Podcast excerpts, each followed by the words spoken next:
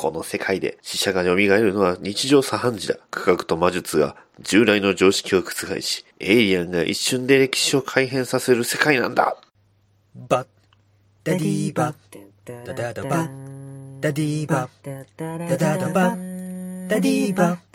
ダダダバッダディーバッダダダバッダディーバッダディーモービル放送局はい、始まりました。バトダディモービル放送局第78回。パーソナリティのバトダディです。この番組はアメコミを中心に僕の好きなものを語るポッドキャストです。ということで皆さんはいかがお過ごしでしょうかえー、おとといと昨日と、ね、実は2日連続で映画館に行きまして、はい。ね、またその模様というかね、どういう映画を見たのかというのも話していきたいんですが、えー、実はちょっとね、いろんな新しいことにチャレンジしてみようというね、えー気分になりまして、とあるものをね、えー購入しました。はい。何かと言いますと、えー、72分の1スケール、ァス、えーフィストオブウォーナンバーワン、ドイツ軍ビエラ・フースラー型 E75 戦車128ミリ戦車砲というね、えーいわゆる戦車のなんとね、あのプラモデルを買ってしまった。今まで僕はあの、プラモデルって言ったらやっぱりガンダムのプラモデルであったり、まあ、買っても寿屋さんのあの、フレームアームであったり、フレームアームガールズであったりとか、えーそういうものだったのですが、今回ね、えー、なんと、新しい、え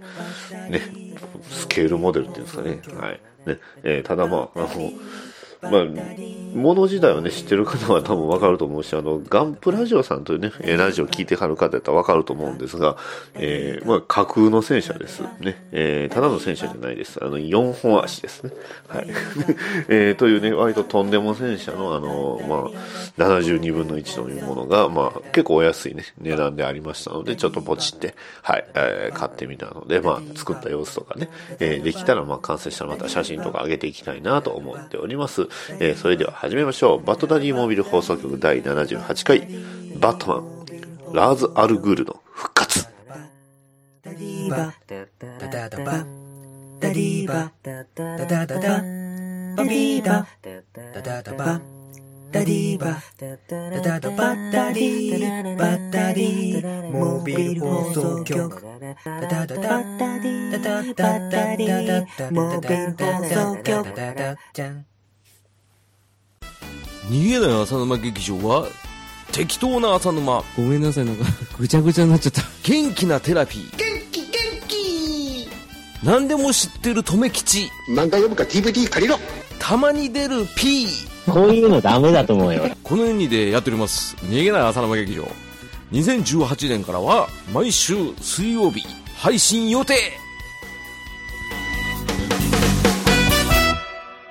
バットダディピックアップニュース。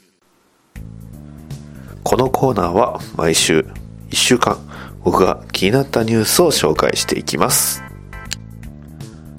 はい。では紹介していきます。Young Justice Outsiders Coming Soon to the DC Universe ストリーミング3、えー、サーバイブか。サーバイ、サービスか、サービスということで、はい。あのーまあ、いわゆるヤングジャスティスの、えーシーズン3ですね、が、えー DC ユニバースというね、えーストリーミングサービスで、えーまあ、配信されますよっていうのが決定したということなので、そのメインビジュアルなんですが、まあ、ナイトウィングと、えーと、まあ、いろいろ、えー刀がいますね、刀が。はい。で、あとこれ誰だったかな？最近ちょっとあの、テレフィックスにも出てきた、えーキャラクターなんですが、まあ、なんかいくつかね、えーいろんなキャラクターがいて、で、ヤングジャスティスの時の仲間が、まあ、ちょっと後ろの背景にいるということなのでね、はい。ね、一体どういう展開になるのか非常に楽しみですね。というか、DC ユニバースを、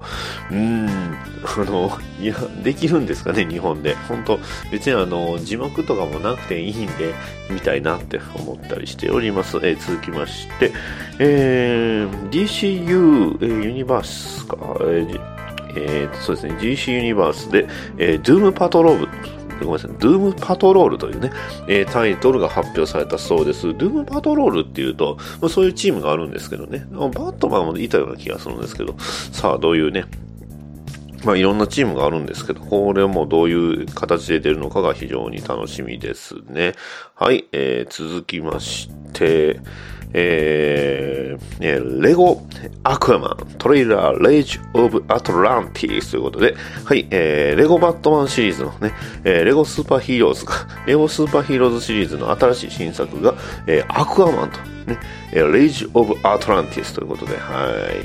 い。うん、あの、アクアマン主役です。これは楽しみですね。まあ映画のね、あのまあ DC、えーフィルムユニバースの方のね、えー映画もアクアマンがこれから主役として出てきますので、まあ、これからアクアマンをしていくんでしょうかね。いやー、すごいな。楽しみですね。えー続きまして、えーバットマンの前日担となるアルフレッドを主役としたテレビシリーズの企画が EPIX で進行中ということで、これゴッサムと関係あるんですかね？ゴッサムの方がまあ、もうそろそろ終わるみたいなので、えーまあそこから引き継ぐ形なのか、えーどうなのかって感じですが、まあアルフレッドが主役ということで、あの、ゴッサムのアルフレッドのね、やっぱ役者さんの演技が素晴らしいのでね、えーそのまま続投だったら嬉しいなとかいうふうに思っております。えー続きまして、えー、ザ、えー CW、えーリベルスフォール、えー2080かな ?18 か。18 schedule、アロースーパーガール move、night ということで、はい、アローとスーパーガールの展開がいろいろ動くんじゃないかというのが2018年のスケジュール、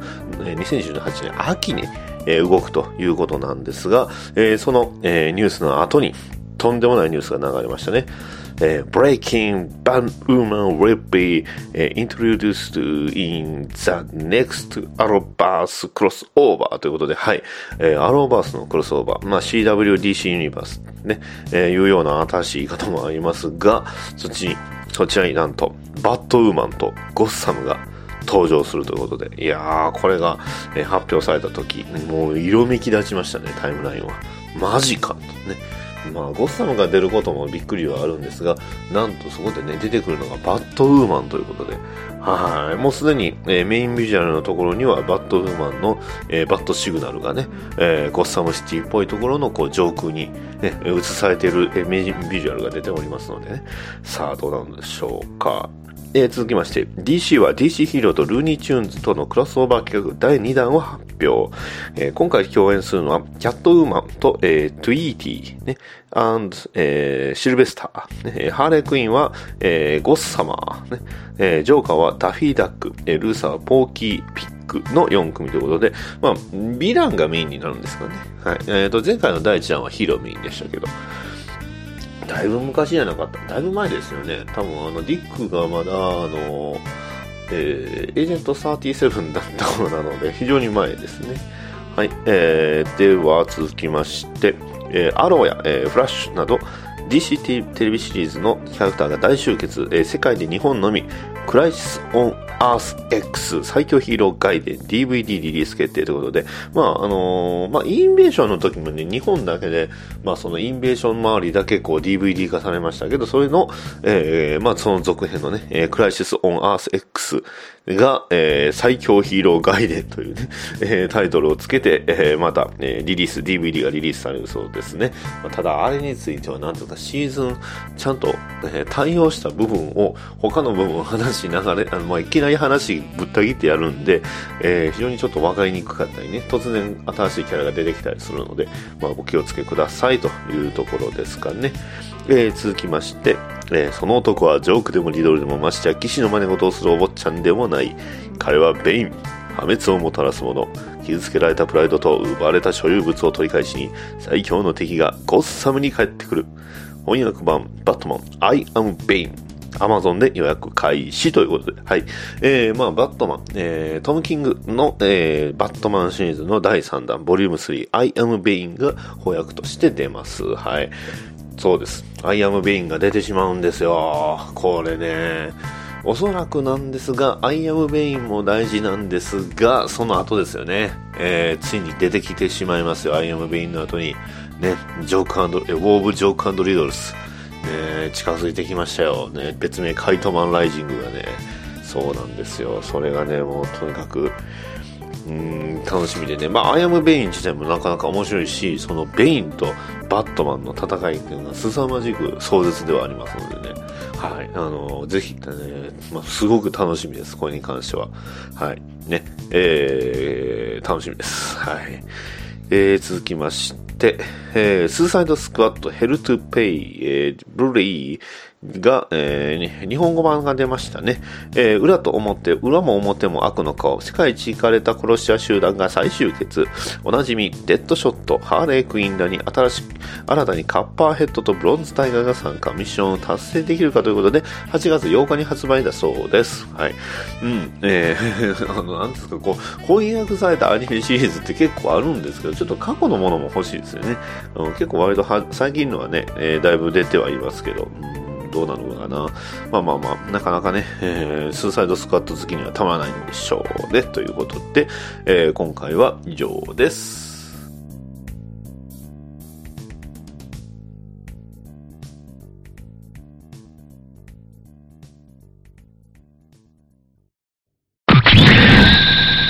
今は大人になったあの頃の子供たちを、半ドンダバなしというポッドキャストを聞くのだ。ハッシュタグハンバナ、ハッシュ、ひらがなで、ハンバナで検索だ、所作。答えは得た。ドクターフェイトのお悩み相談室。どうも皆さん、こんばんは。ドクターフェイトです。このコーナーは、この私、ドクターフェイトが宇宙人、未来人、異世界人のお悩みを聞き、それに答えていくというコーナーだ。ちょちょちょちょちょ、ちょっと待ってよ。ちょっと待ってよ。何も、何者というか、お前はどうしたオブライアン？そうだよ。俺はオブライアン。パトリック・イール・オブライアン。通称プラスチックマンさ。どっかのラジオで、水木しげる先生が書いたはずのプラスチックマンが、なぜか水木一郎さんが書いたというふうに言っていたやつがいたみたいだが、な、あの、なんでアニソン界の兄貴とゲゲゲのあの方を間違えるのか、僕には全然わかんないよね。まあ、それはそうとしてさ、ドクターフェイト、ちょっといろいろ聞きたいことがあるんだけど、ちょっといいかいなんだか非常にうるさいが、まあ、それはちょっと待て。えーいくつかお便りを読んでいるからな。それを消化してるか、してからだ。えーでは、えーダーさんからいただきました。ありがとうございます。フットダンのシュレッダーだ。ゴッサムの大富豪な野郎。戦国時代にジョーカーと時間旅行しやがって、劇場版になったらしいじゃないか。ああ、よかったな。え、なんで忍者の俺様を呼ばないんだ。戦国時代といえば忍者だろう。四つ子の亀どもはいいんだ。とにかく俺様を出すよといただきました。えーダース、えーシュレッ、自分のことをシュレッダーだと思い込んでいるダーさんどうもありがとうございました。おいおい、それはどうなの？これはシュレッダーをやれってことじゃねえのかよ。それは今やっているからいいんだ。今回ダーさんからシュレッダーについて話があるみたいだが、だが、どうやらシュレッダーというな、あの、あれだろう。こう、紙を入れたらこう切るやつだろう。そういうボケはどうかと思うぜ。えーとにかくあのフットダンのあのシュレッダーといえばな、あの、アニメ版がすごく有名だが、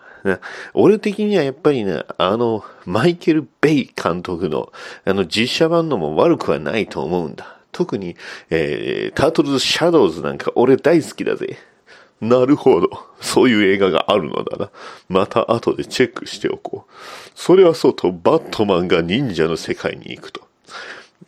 羨ましいな。私もな。あの忍者は好きだぞ。な。へえ、そうなんだ。でもさ、でもさ、結構ヴィランとかがいっぱいいってるみたいだけどさ、なんでさ、リドラがいないの？リドラーが、この、この話、この声の調子だとリドラーみたいだから言うけどさ、リドラーがさ、どうしていないのよ。なんで、お留守番なわけ？それはわからん。だってさ、リドラーといえばだよ。な、ボー・オブ・ジョークリドルスで主役じゃないか。あれの主役はカイトマンだろう。うるさいよ。そういうことを言ってるんじゃないんだ。なんでリドラ、お、お前はプラスチックマンだろ？う。そうだよ。プラスチックマンがなぜリドラーの心配をする？まあいい。どうせ、もう、とにかく、お前の悩みを教えてくれ。あ、もういいの？もう一つお便り来てるけど？それはどうせロキだ。もういい。そうか。じゃあ、そう、そうなんだ。すごく困ってることがあるんだ。お、おいつもはおしゃべりのお前がどうした弱気になって珍しいな。そうなんだ。僕が困ってることはね、実は、エロンゲイテッドマンと被ってるんじゃないかっていうね、そういう悩みなんだ。じゃあどうしたの？ドクターフェイト。答えてよ。あ、ああ、あの、アメコミを全くわからない人にとって、突然エロとか言い出したら、こいつどう、何言ってんだというふうに思われるかもしれないので、ちょっとびっくりしたが、なるほどな。えー、まあ、DC にももう一人、えー、まあ、プラスチックマンというヒーローを説明すると、とにかく様々なものに変化することができる。とある特殊な薬剤に、この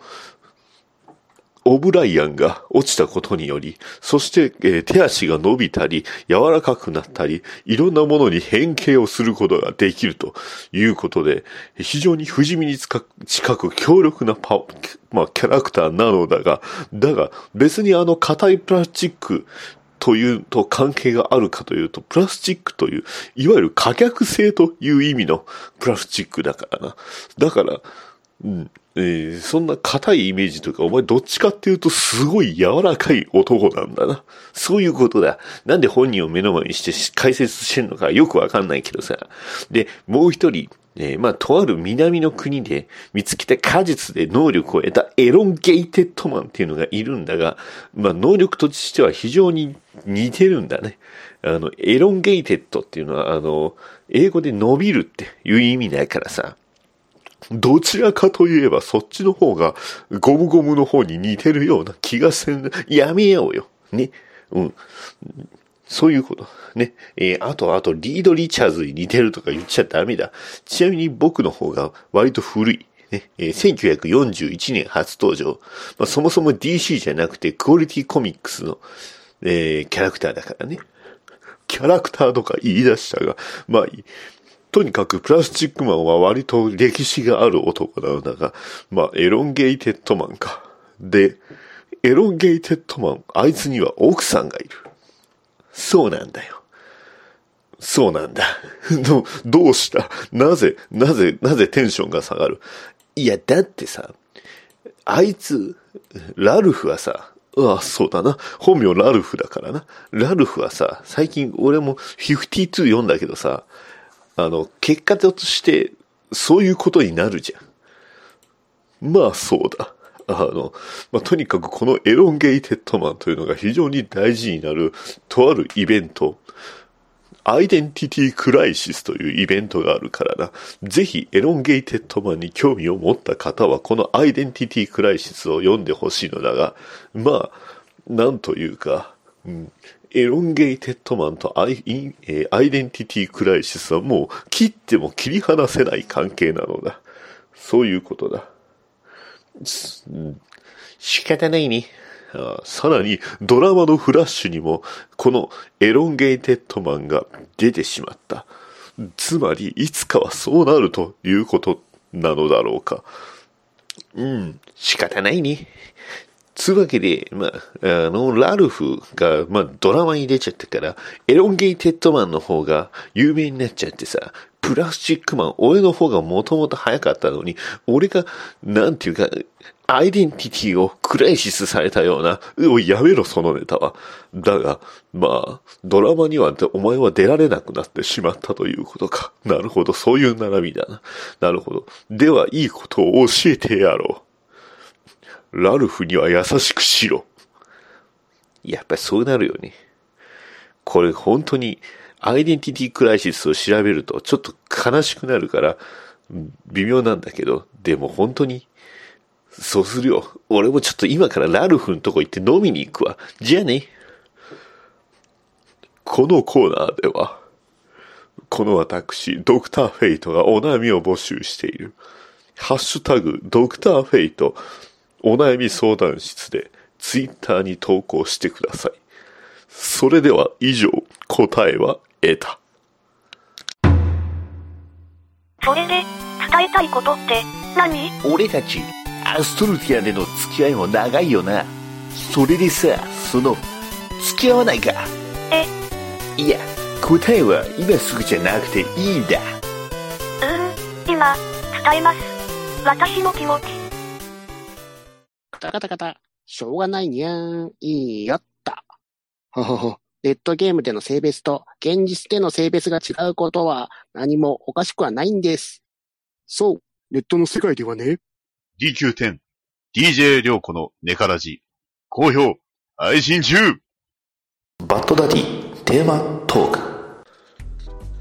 はい。というわけで、もう結構前の作品にはなるんですが、まあなぜこのタイミングかっていうのは特にね、えー、まあただ単に手に取って、あ、そういえばこれ話してなかったなと思ったのでっていうね、そういう簡単な理由ではあるんですが、まあ、いわゆる、えーモリソンサーガの、えー二つ目に当たるのですかね。えーまあ、この前作がバットマンサンということで、えーこのバットマンサンに関しましては、えーバットダディモビル放送局の話をさせていただきますと、第11回で、えー語っておりますね。えー第11回から、まあ、今回78回ということでね、えーまあ、67回ぶりということの話ではあるんですが、えーまあ、あの、まあ、ほとんどの方がね、あんまり覚えてないかと思います。で、バットマンサンはどちらかというと、ダミアンのデビュー話ですね。で、えー最終的に、まあ、あのダミアンとタリア、ね、その母親であるタリアは、えー行方不明と。ね、えーなってしまいましたというところではあるんですが、えー今回この、えーラーザ・アルグールの復活ということで、まあタイトル通りやるように、当然、えー主役はまあラーズ・アルグールです。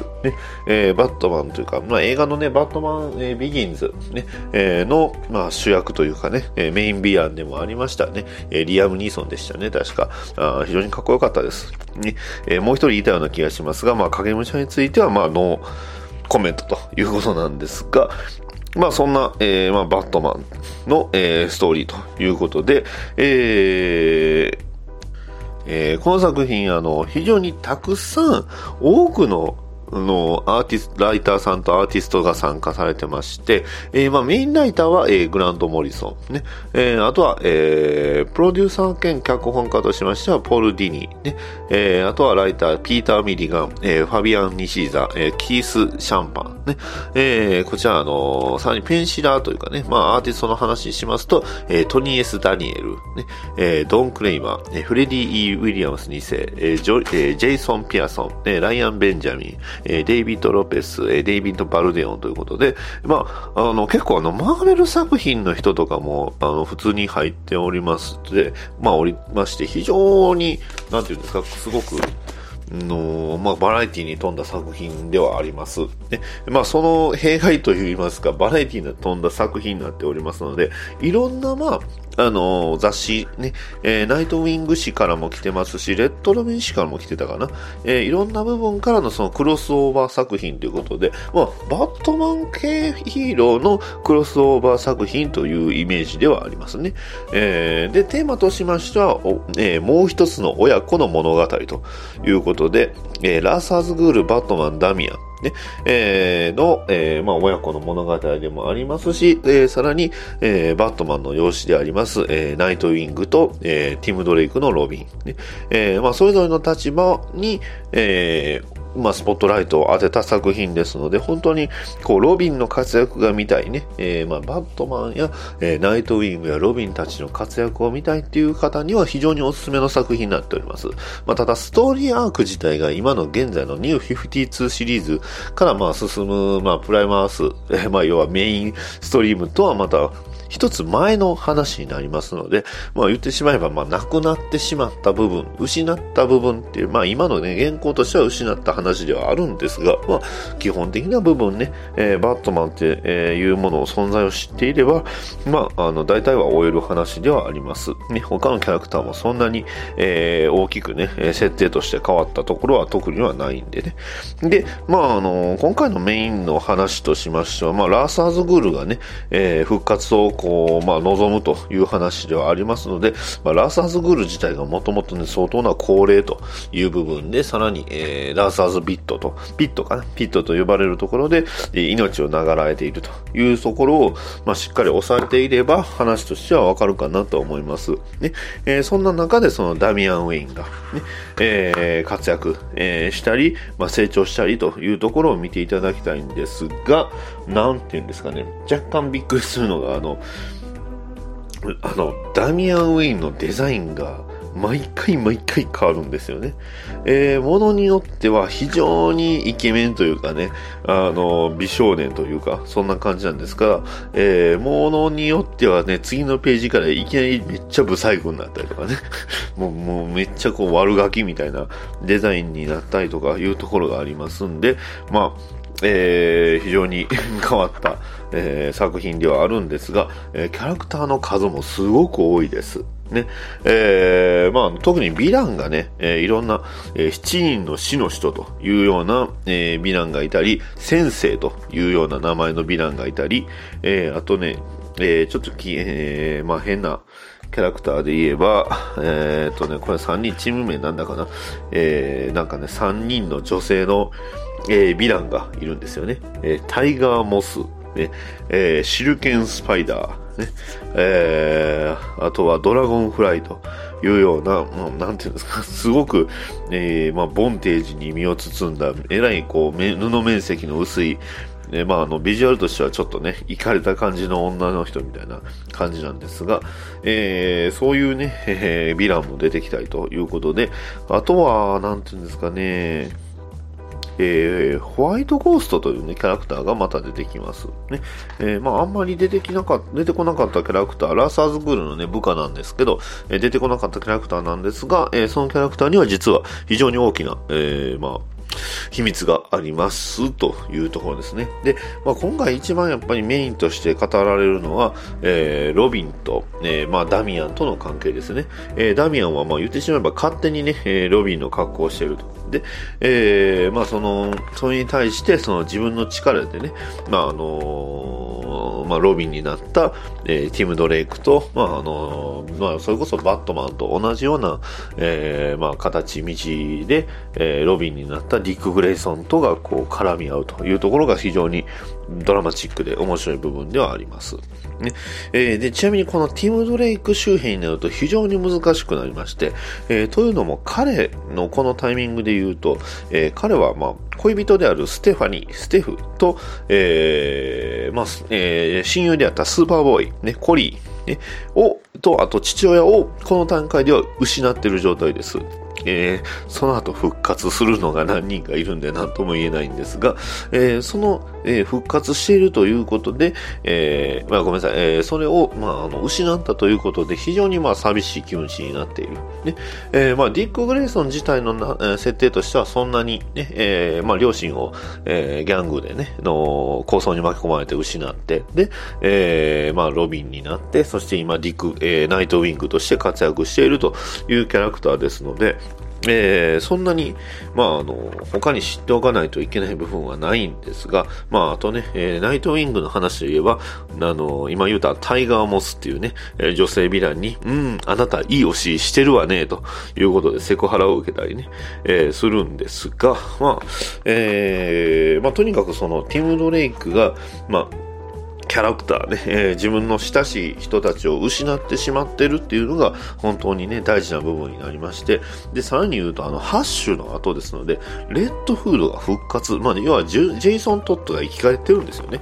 で、そのジェイソン・トットが、まあ、えー、まあ、その辺はね、えー、スーパーボーイプライムとかいう話が非常にややこしいんですが、えー、まあ、とにかく、えー、いろんなキャラクターが生き返ってしまってると。で、えー、まあ、あの、冒頭にも言いましたけど、えー、エイリアンが一瞬で世界を改変させると。これが、まあ、いわゆるね、え、クライシス・オン・インフィニット・アースであったり、え、インフィニット・クライシスであったり、まあ、いわゆるクライシス系の話でもあるんですが、まあ、そういうちょっとメタ的な話ではある。ね。で、え、死人が簡単に生き返ってしまうと。ね、いうところで結局ティム・ドレイクはラーズ・アル・グールの誘いに乗ってしまって、えー、ダミアンを捕まえる、えー、手伝いをしてしまいます。その目的というのが、いわゆるね、えー、スーパーボーイを生き返らせるためなんですよね。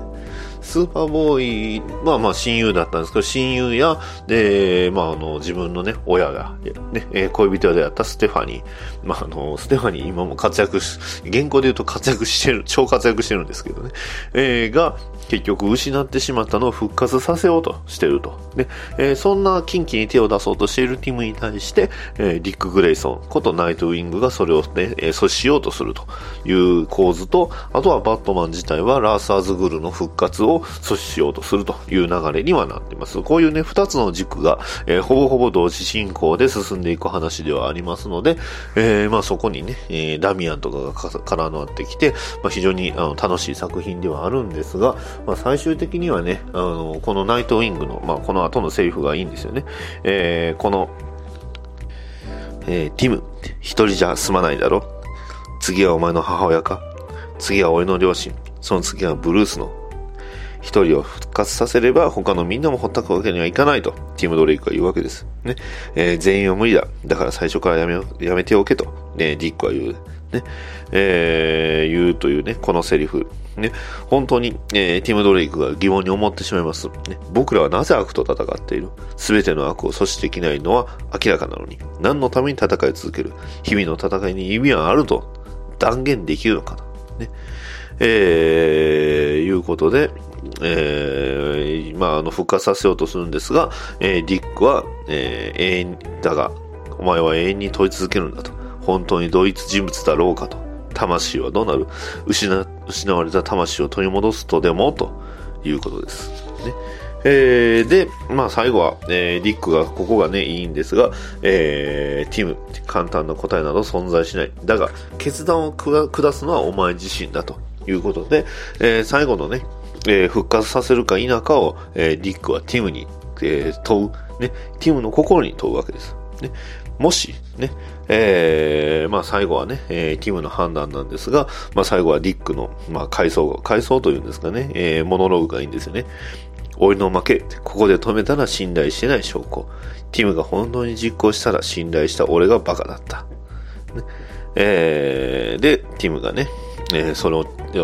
まあ、ラサーズビットの、えー、成分を取った時に仕方ない。彼は多くを失った。期待してたんだが、と言うんですが、ティムは最後に、まあそのね、えー、ピットの水を捨てるわけです。ね。ごめんよ、俺、僕は間違ってたということで、えー、いうすごい感動的なシーンなんですよね。まあその後にあのタリアがね、えー、バーンと出てきてすごい、え？ってなるんですが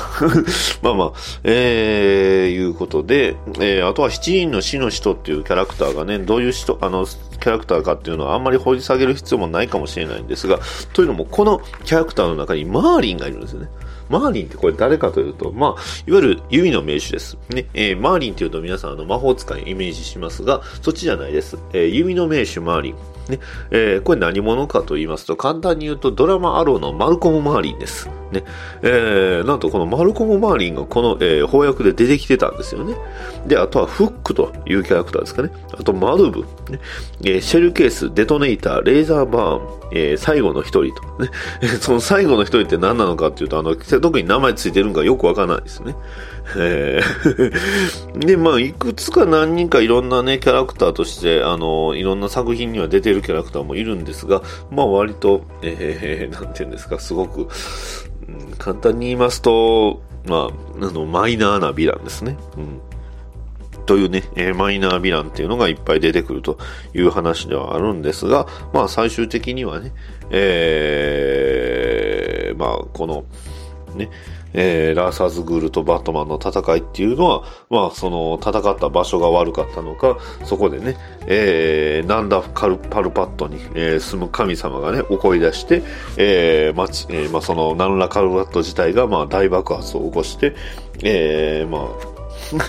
あの、それぞれバラバラチージになってしまうというような終わり方なんですよね。うん、まあ、ですのでね、本当に、うん、ね、復活させることができたとして、それを復活させたら、まあ、それは言ってしまえば生命の倫理に反することです。ねえー、そしてその復活させたことの罪をどう受け止めて、どういうふうにね、えー、まあそれを、えー、あがなっていくのかというのは、まあある意味この、逆にね、生き返る、キャラクターが生き返るという設定のついているアメリカの、まあコミックスにおいて、非常に大事な部分です。ね。それこそそういうのを丁寧に描いていると、作品といえば、ね、え、ドラマのアローであったり、ね、やはりその、生き返らせるということは、まあよく言いますね、アメコミやキャラクターが生き返るからとか言うんですが、ただ、やはりその生き返らせるということにも、多くのね、えー、代償が必要になってしまうというところもしっかり描かれている。まあ今回はね、えー、こういうこともあるから、結局はまあ生き返らせなかったんですが、えー、これからね、えー、生き返っていくキャラクターとかもやっぱ当然出てきますのでね、えー、まあ安易に生き返らせることっていうのをやってるわけではないということが今回伝えたかったことです。ね。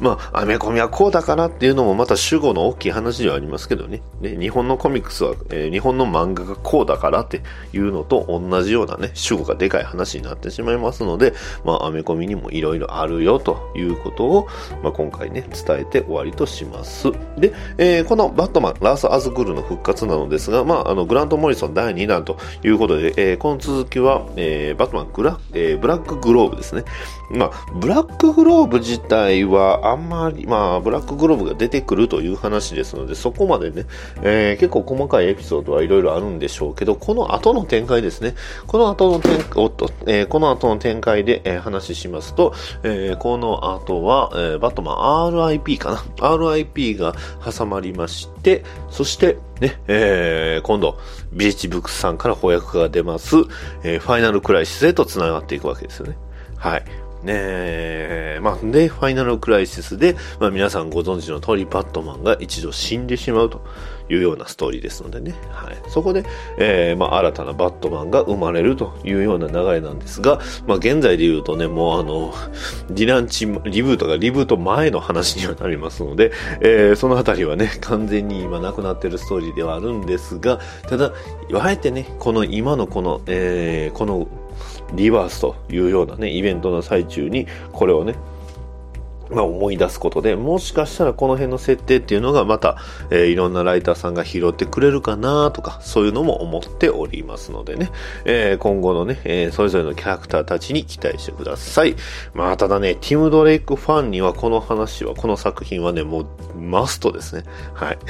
すごい美少年として出てきますのでね。はい。まあ、あのまあ、前作の、えバットマン、えアンドさんもね、あの、ティム・ドレイクファンには結構お勧めできるんですが、はい。ね、えー、日本の翻訳でのね、ティム・ドレイクファンの不遇っぷりっていうのはなかなか、割とディック以上に結構しんどいかなとは思いますのでね、えー、こういうね、過去の作品を見て、ぜひ、ね、ファンになって、ね、えー、まあ、彼が今何をしているのかというのをね、ぜひ、えー、読んでいただければと思います。ちなみに現在の彼は、ディティクティブコミックス誌のみに出てきてますね。はい。ね、えー、本当にあれは本当にティムなのか、というね ちょっと、えー、疑問もあるんですが、はい。というわけで、えー、今回は以上です。お便りのコーナー。はい、それでは、えー、こちらお便りのコーナーになります。ダーさんからいただきました。ありがとうございます。クイーンズブレイドはエロい。ウィッチブレイドは能登まみこさんがすごい。胸シュ、えー、胸もシュネの娘たちは、グギュとのとまみこさんと石田さんがスケベーですと、えー、それぞれ3つほどいただきました。ありがとうございます。どうしたんですかね？あの、非常にそういうアニメがに興味を持ったんでしょうか？ね。えー、いろんなあのアニメありますね。まあ、僕ほとんどね、えー、まあ、知ってるだけでね、えー、実際どれぐらい見たかっていうと微妙な部分ではあるんですが、ね、途中であれしたいとかね。はい。えー、だから、胸御所ねの、えー、娘たちっていうと、あの、まあ、ニトルプラスあの、中央東口さんが確かデザインしてたのかな、えー、キャラクターデザインだったと思います。で、えー、ウィッチブレードにつきましては、こちらあの、編み込みというかね、えー、と、こっちはイメージかな、えー、と、イメージコミックでしたっけ？えー、と、ダークサイ、えー、はい、そう、そうですね。あの、ちょっと確認しました。イメージコミックスですね。イメージコネコミックスのキャラクターでして、えー、ダークネスというね、えー、キャラクターとも、まあ、の、つながっておりますので、えー、まあ、あの、非常にね、あの、ビジュアルとしてはすごく、アメコミアメコミしてます。どういうことなのかなって。ねえーまあ、要は体のね、いろんな部分をボーンと出してるんですが、えー個人的にはやっぱりね、あの、ダークネスが非常にかっこいいなと思っておりますのでね、えーそちらの方ももしね、あの翻訳が出れば嬉しいなと。えーゲーム版あります。ね。ですので、そちらの方も、えーよろしくお願いします。クイーンズブレードに関しましてはもうノーコメントです。ね。えーでは続きまして、えーえー月島、えー、毒電波さんからいただきました。ありがとうございます。この回を聞いてアーカムアサイラムのトレーラーを見てみました荒々しい格闘加速するバットモービルのかっこよさそして武器と殺意にあふれた敵に不殺を貫けるかという興味が湧きました。今度リターントゥアームカムを買ってみようと思いますということで、えーゲーム的トーク、えーごめんなさいテーマトーク祭りというね、えーハッシュタグとともに、えーつぶやいていただきました。ありがとうございます。はい。めちゃくちゃ嬉しいですね。いやーありがたいです。ね聞いていただいて本当ありがとうございます、えーねえー今度買ってみようと思いますっていうのは非常にポッドキャストやってる人間にとってはあーありがたいなとね、えーいうようなところなんですが、ね、えーさらにこう、なんていうんですか、こう、別のね、えーなんていうんですか、こう、企業さんからね、えーまあ何かをもらえるとより嬉しいんですが、はい。もらえるわけない。まあ、ちなみにその後ね、えー、ドク電波さん、あの、バットマンの映画はダークナイト 3, えー三部作や子供の頃に見たミスターフリーズなんかは覚えてるけど、ゲームははるか昔にやった記憶があるなと思って検索したら、ゲームボーイ版だった、それは新進化にもビビるよといういうふうにつぶやいて、えーもらっております。勝手に紹介してごめんなさい。ということなんですが、えーゲームボーイ版だとね、あの、アクションゲームで、えーあとはあの、スーパーファミコンとメガドライブ版があったのかな、えーありまして、そちらの方ではあの、映画に対応しております。ね。えーですので、タイトルもね、ジョーカー、えーまあ、復活のジョーカーとかね、えーあとあのーまあ、それこそ、えーバットマンリターンズとか、えーいうような名前がついておりまして、えーゲームボーイ版のバットマンなんですが、あの、銃使いますのでね、うん、なんでだろうなと、えーいうような部分が、えー多々ある、えーバットマンのゲーム、ね、いろいろありました。ただやっぱり、アーカムシリーズはびっくりしましたね。えーそれまででバットマンというと、確かゲームキューブでもバットマンはあったんですが、あの、日本の方の未未発売のね、ゲームなんですが、そちらの方はね、やっぱりまだ、えーなんですか、こう CG もね、えーまあ動きもまだまだって感じだったんですが、いきなりのね、プレイステーション3での、えーバットマン、アーカム、えーアサイラムが、やっぱびっくりですね。ここまで進化したかというかね、結構急激な進化だったと思います。ね、えーまあゲームでバットマンをやるならこうだろうなって思うことを余すことなくやったゲームですのでね、えーぜひお勧めしたいです。えー続きまして、えーダーさんからいただきました。えーアロードラマバースに、えー赤毛のコウモリ女が登場らしいですが、武器は、えー野球バットに釘いっぱいなあれですかといただきました。ありがとうございます。若干あの、ボムシェルズも混じってるんですが、えー釘はついてたかどうかを僕も覚えてません。ね、えーどうなんでしょうね。あの、バットを使って攻撃はするんでしょうか？それとも二丁拳銃使うんでしょうか？ね、その辺の、えーバットウーマンのね、戦い方にも、えー非常に注目ですね。えーダーさんありがとうございます。えー続きまして、アスラーダさんからいただきました。ありがとうございます。最後の審判、6月23日からですよね。かっこ遠い目。た、楽しみ。えーかっこ地方民の悲劇ということで、これ、どういうことなんでしょうね。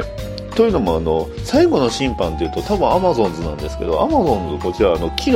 えー5月の19日からなんですよね。えーで、僕も実際昨日見に行ったんですが、えーアスラーダさんの住んでる地域だと6月23日なんですかね。6月23日っていうのは、あ、あー、今あの、えーツイッターのコメントを見て、あわかりました。確かに、えー他のところは、あ、早い部分もあったり、早くない 部分もやっぱあるんですね。6月23日っていうと、かなし遠いな。だいぶ遠いですね。はい。まあ、でもね、あの、私、あの、今回パンフレット買うことができませんでしたので、非常に悔しい思いをしておりますのでね、えーまあ、またね、6月23日とかそのあたりにまたパンフレットが再入荷されることを期待しております。はい。アスラーダさん、ありがとうございました。はい。今回お便り以上になります。たくさんのお便りありがとうございました。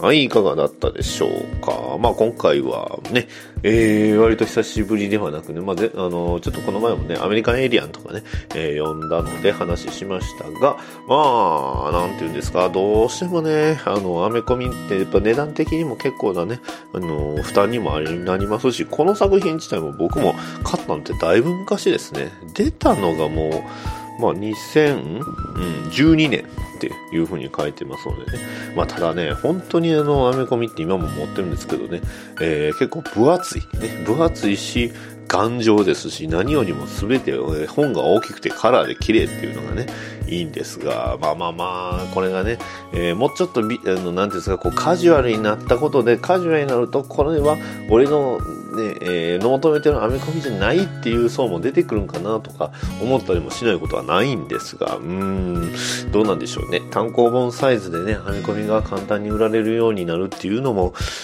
必要な部分ではあるのかなとかね、えー、いうのを、えー、ぼーっと考えつつ、今回はね、以上になります。まあ、できればね、えー、いろんな人が手に取りやすいようにするっていうね、流れっていうのも、ある程度必要なんじゃないかなとか思っております。まあ、一番手軽なのはね、電子書籍ではありますが、まあ、電子書籍は本じゃないとかね、こういう楽しみが薄れるとかいうのもあるんですが、でもね、利便性というか、こう、なんですか、こう、いろんな人に知ってもらうっていうことも大事なんじゃないかなと、ね、思いますのでね、えー、ぜひ僕はあの別に、あの、マーベルっていうね、えー、ブランドにするのも、まあ悪くないと思いますし、どちらかといえば DC ってね、えー、あのロゴがね、えー、ど真ん中にドーンとついた T シャツはむしろ欲しいぐらいですのでね。えー、どんどんね、いろんな、えー、アパレル関係の方がね、出していただければと思います。はい、今回、えー、バッドダディモビル放送局第78回以上になります。はい、それでは、えー、こちら、ここまでのね、えー、お聞きくださいましてありがとうございました。